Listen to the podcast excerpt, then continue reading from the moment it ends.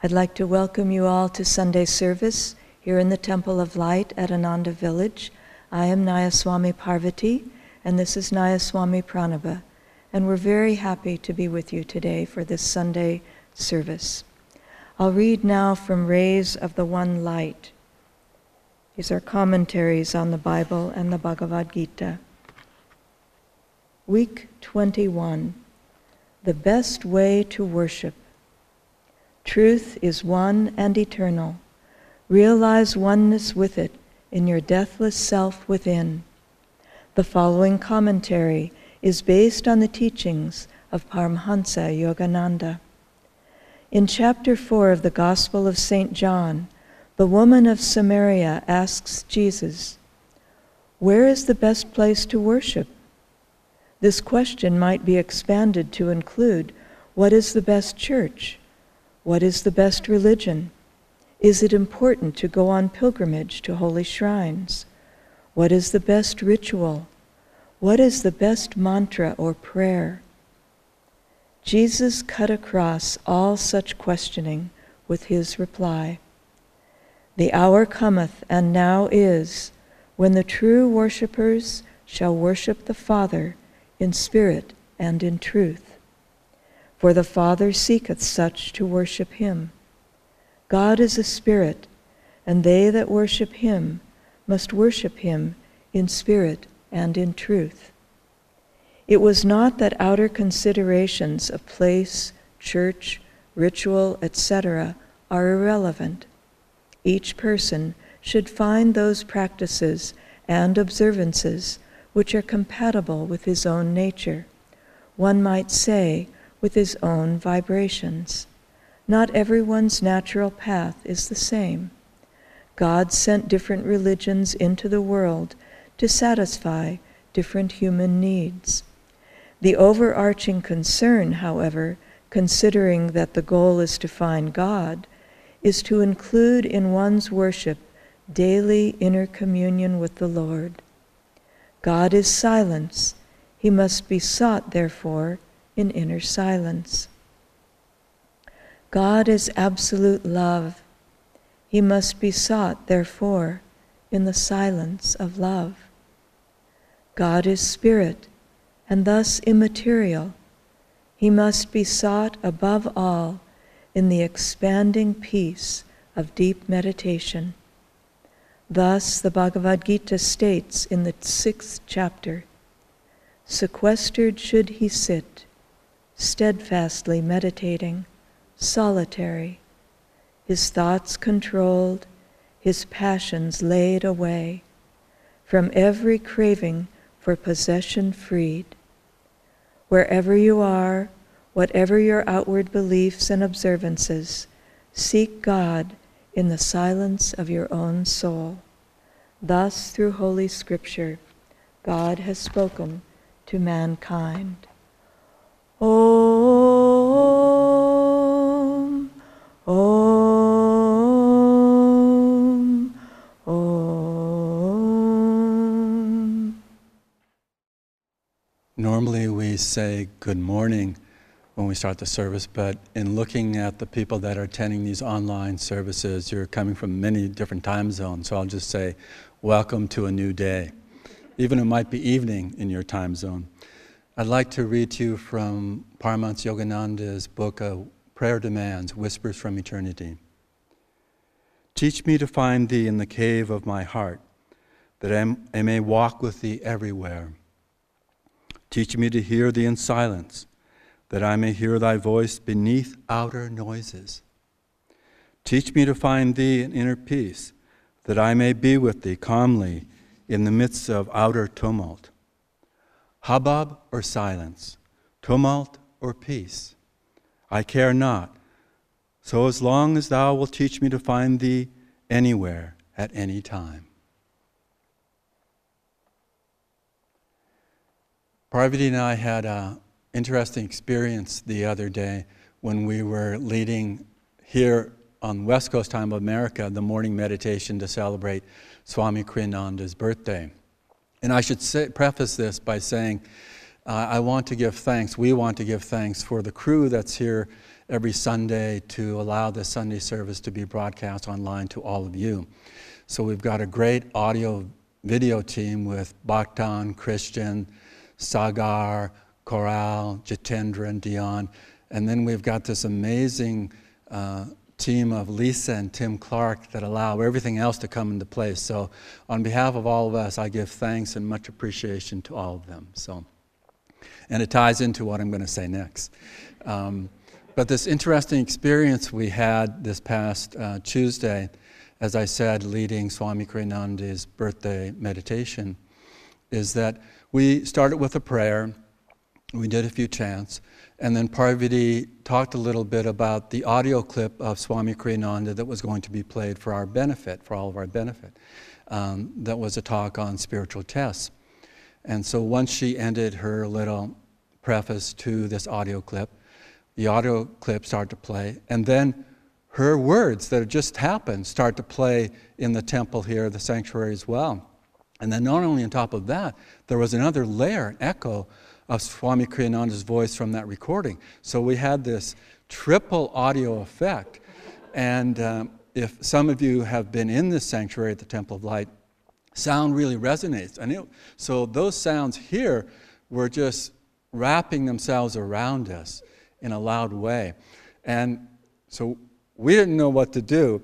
And being naive about what was going on, at one point, after a moment, I, I started to read something that I was going to read at the end of the meditation, uh, words of Swami Kriyananda.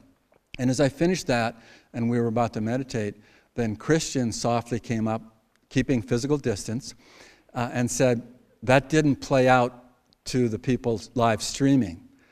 And I thought, you know, that's perfect as an illustration of life itself. You know, what we think is happening who knows what's happening out there for other people? And that was very real in that experience. It just, I mean, I just laughed. I was just amused at the beginning of meditation, just thinking that, that, wow. And then I said to them afterwards, yeah, this will make a good story. I didn't think about it using it for this Sunday, but why not? So, um, but that idea that what is real and how do we really come into uh, a greater experience of reality. Because there's always going to be facets of reality.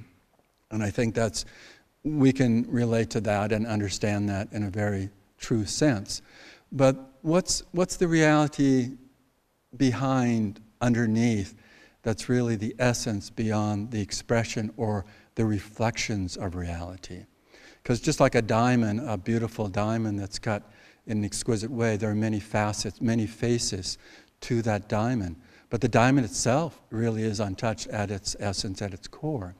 And so that's something we can look at in terms of the experience of that inner emphasis of meditation.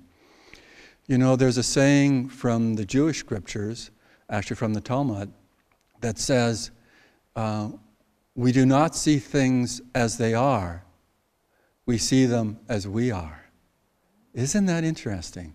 It really captures an important point is that it is our deeper and deeper experience that allows us to really know that experience in every part of our lives. And in this time when we're still in the midst, this is May 24th, the year 2020, and we're still in the midst of dealing with the COVID 19 coronavirus. And at this point, many states across this country and many countries throughout the world are starting to relax the restrictions that have been placed, the stay at home restrictions, and so forth. Now, I believe everyone's saying it's still good to wear a mask and to keep physical distance from others, and so that's important. But this idea that we're kind of emerging out of the cocoon of this self isolation, these restrictions, is going to be, of course, very fascinating to see how that unfolds and what evolves from that. But regardless of what's going to happen or not going to happen, I think a lot of us feel, um, honestly within our own selves, that it would be wonderful to get together with people again in person. Uh, you know, even if we have that physical distance. Um, but that may be some time for certain events. There, nobody's quite sure what will really happen in places of worship like this Temple of Light Sanctuary here at Ananda Village. Uh, at what point do we allow people in, and what does that look like allowing real people in the real room as opposed to virtually? Um, but I was thinking about this in terms of the topic today of pilgrimage. I remember when I first came to Ananda Village, this is in the summer of 1978, and I'd uh, gotten some rides from uh, Nevada City out here uh, to the property. And I remember walking onto the property from Tyler Foote Road, which is a road that Ananda Village is situated on. And I remember feeling this deep, deep sensation of, this is my home. And I remember uttering that mentally to myself, this is my home, feeling it in my heart. I knew even then, though, that what I was really tuning into was not just the physical location of this property called Ananda Village, but Ananda as a spiritual vibration, as a spiritual consciousness, as a spiritual setting beyond any boundaries of time and form. And so I grew in that experience. I went back to Canada after that summer and started a meditation group for Ananda and continued that way, and then moved here in 1981 to the village. And shortly after that, I went on a pilgrimage to the shrines in Southern California that are associated with Paramahansa Yogananda. And I remember in, in each of the places I went to just feeling wrapped up in the aura of that vibration, particularly at the Forest Lawn um, Memorial Gardens, where Paramahansa Yogananda's body is interred uh, inside the, the main building, which is very extensive and many different uh, parts to it. But I remember sitting there on the coal cement uh, seats right in front of his tomb, which has a, uh, a very polished brass plate and some flowers in containers. Just feeling just no separation from my guru, just feeling very much the reality that this is true always for me. And of course, after that, I forgot that feeling. I tried to remember it and did my best but, but at times forgot that preciousness of that feeling. But I realized what I really need to do was keep the, that inner focus of inner pilgrimage as my real focus and real concern. But then I remember going on pilgrimage, Parvati and I went on pilgrimage to India um, in 2004 for the very first time for both of us to be in India. And we went with a group that was organized by Ananda Assisi and it was a multinational group with people from many nations. And it was just amazing. I remember we landed in the Mumbai airport. And just there in this mundane setting, uh, I could feel the power of, as Master and Swami Kriyananda talked about, just the soil itself in India percolates up that spirituality. And I felt that very real as an experience. But one of the times that really touched me the most was when we were in Kolkata and we visited the boyhood home of Yogananda at 4 Garpar Road. Now, at that time, his nephew, Hari Krishna Ghosh, was still in his body, was still living with his wife and his son. And so they were taking care of that shrine, which it really was. The whole building was indeed a shrine, a pilgrimage point. And we were able to go there a couple of times. And I remember the first time we went there as a group, and our group wasn't very large. I believe we had about 20 of us, um, plus a few others uh, that day. And we were in the front room of the 4 Garpar uh, Road House, uh, which is referred to as the parlor uh, in India. And we had finished some uh, satsang with Hari Krishna Ghosh, saying some inspiring stories of Yogananda when he came back in 1935 and 1936 to India. But I remember as we were starting to meditate, I just started to weep with just the deepest gratitude and the deepest joy of just feeling the presence in this room was not just something I had to imagine, to visualize, to affirm. It was such a deep, deep experience of pilgrimage in that way. And I've had uh, many other experiences that I won't recall today uh, on pilgrimage that, uh, again, were very moving and very, very transformative, I would say, not just touching, but transformative as experiences that really deepen my awareness of the presence of, of God, of Guru, and the presence of other deep disciples, um, and just very real in my life. But here we have ourselves again in these restrictions from the coronavirus. We're, we're barely able to move into uh, being outside, let alone coming to a point of pilgrimage. And so this reading catches that point that is significant for us, is that the inner pilgrimage is always going to be the primary focus and, and concern for us to pay attention to. Because I, I remember reading one time about a, um, um, an article in Time magazine uh, about uh, retreat facilities or the experience of going on spiritual retreat. And it was geared primarily to Christian oriented retreats. Um, but it mentioned this one uh, priest, a Roman Catholic priest, that was directing this retreat facility. I forget where it was. And he made the comment that was just rich with uh, deep significance. He said, People think that they will find peace outside of themselves, for instance, coming to a retreat facility like ours or going on a pilgrimage to the Holy Land.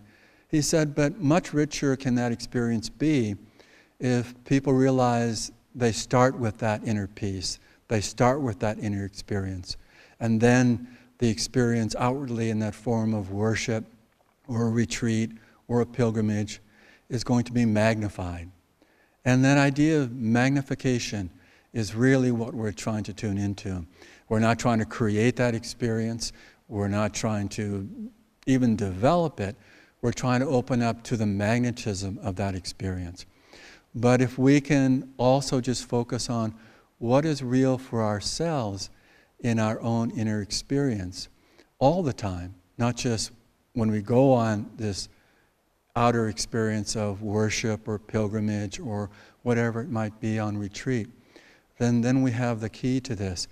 I remember when Parvati and I were the spiritual directors of Ananda Portland in Oregon some years ago, that at one point I had set up to go on uh, a week of seclusion. And because of circumstances, I couldn't make it down here to Ananda Village, which is typically where we try to have our weeks of seclusion. And so I found an actual monastery outside of Portland, the city itself, uh, that I arranged to go for a week. It was a Cistercian monastery, which is often referred to as that they're Trappist monks. But uh, that prior week to going on seclusion was a very busy and hectic week. It was just overwhelming in a sense to me. And then on top of that, I was um, planning to go on the seclusion uh, late Saturday afternoon.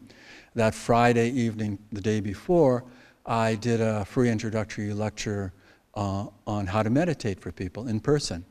And then the next day, gave a four hour workshop uh, on how to meditate. And it was a substantial turnout. And of course, as happens a lot of time at the end of the workshop, as my eyes are looking at the clock to escape, many, many people came up and want to ask questions and want to connect and want further guidance. So it was some time before I could uh, leave where the workshop was being held.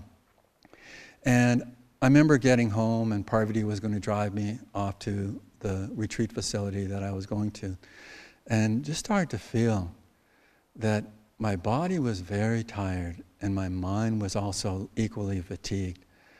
And we got to the facility. Parvati helped me unload and got into my little, uh, little room, my little cell to do my seclusion. And I ate a little bit, and then um, then I thought, you know, I'm not feeling that alive right now. I better meditate uh, to get my evening meditation in. And so I meditated and felt I just could not sustain a longer meditation.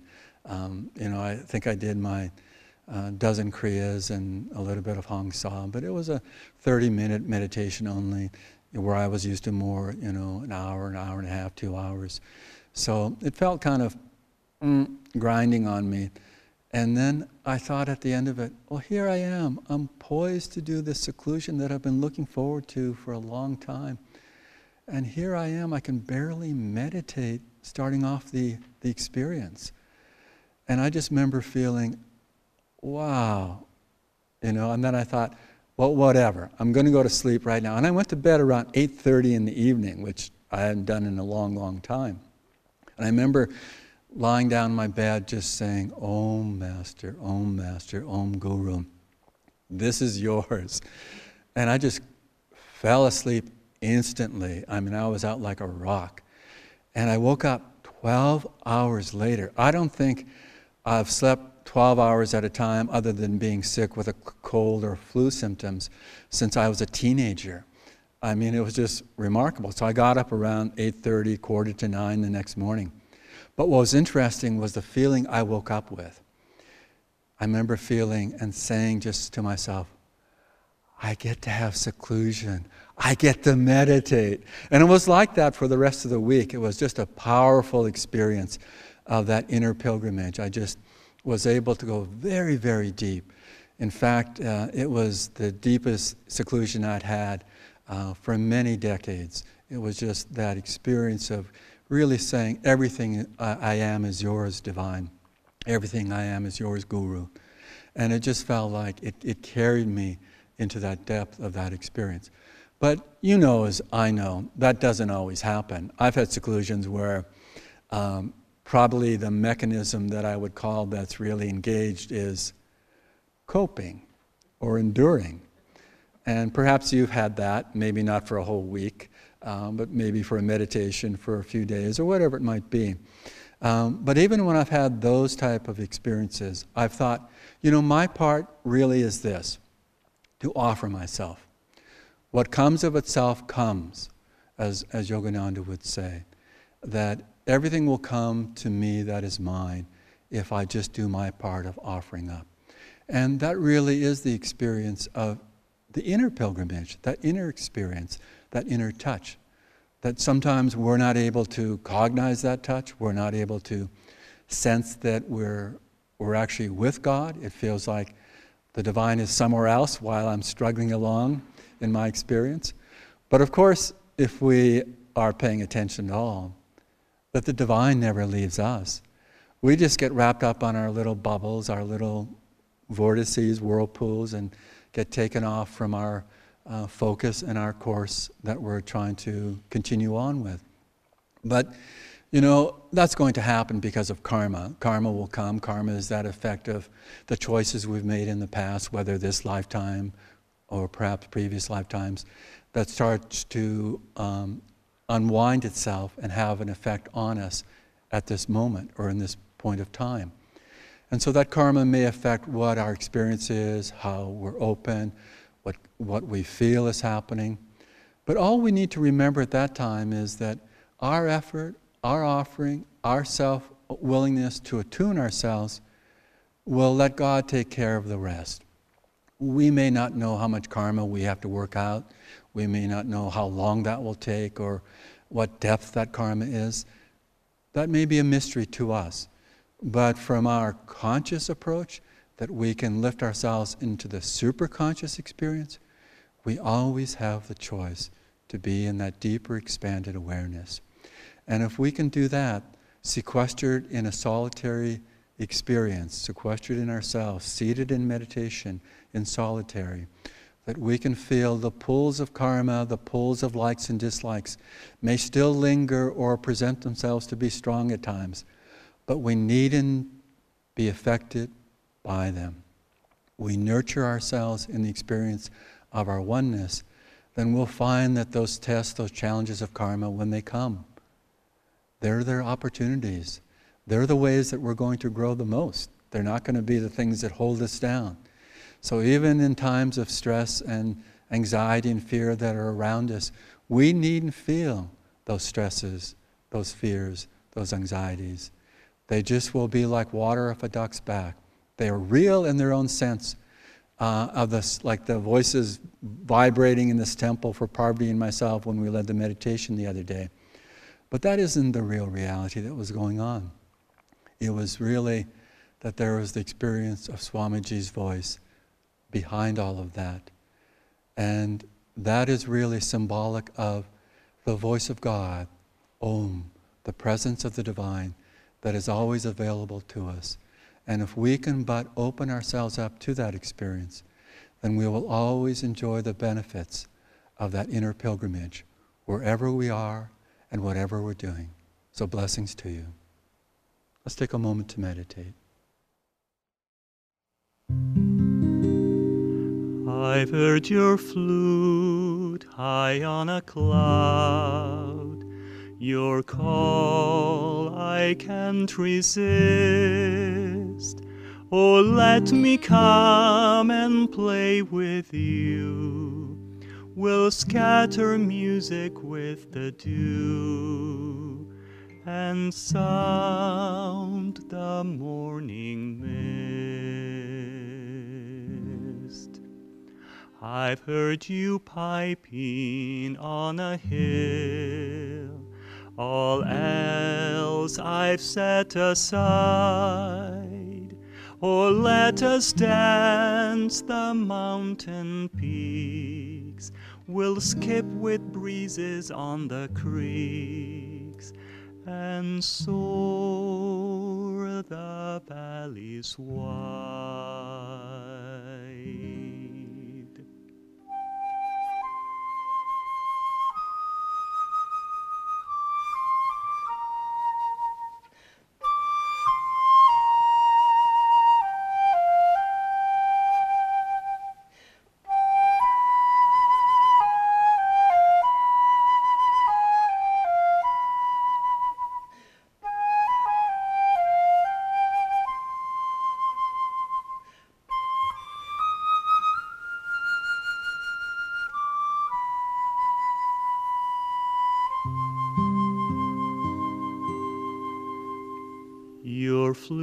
Has called me to the fields. Now I've no place to live. Don't send me back, rejected friend. Whatever I call mine must end. All that I am, I give. I hear your call in every tree, in every flower and stream, and sweetest melody of all, a song that heaven's joy recalls. Here in my heart you see.